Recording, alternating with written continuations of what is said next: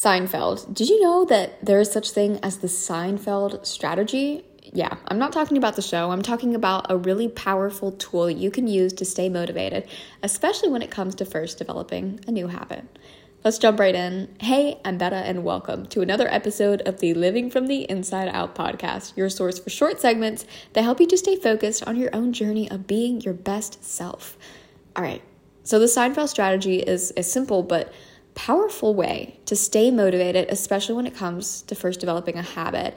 This strategy, of course, comes from none other than Jerry Seinfeld, who gave some advice in a speech about staying consistent in his work. Quote, he told me to get a big wall calendar that has a whole year on one page and hang it on a prominent wall. The next step was to get a big red magic marker. He said for that each day that you do your task of writing, you get to put a big red X over that day.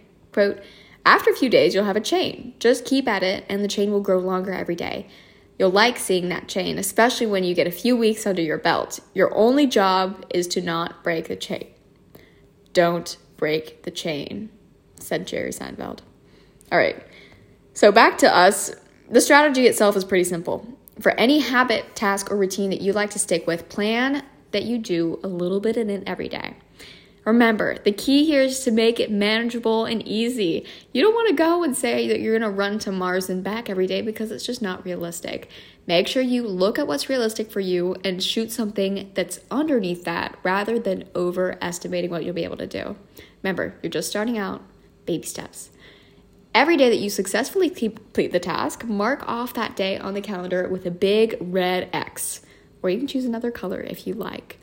Try to keep your streak alive as long as possible. If you do miss a day, note how long your streak was next to the box.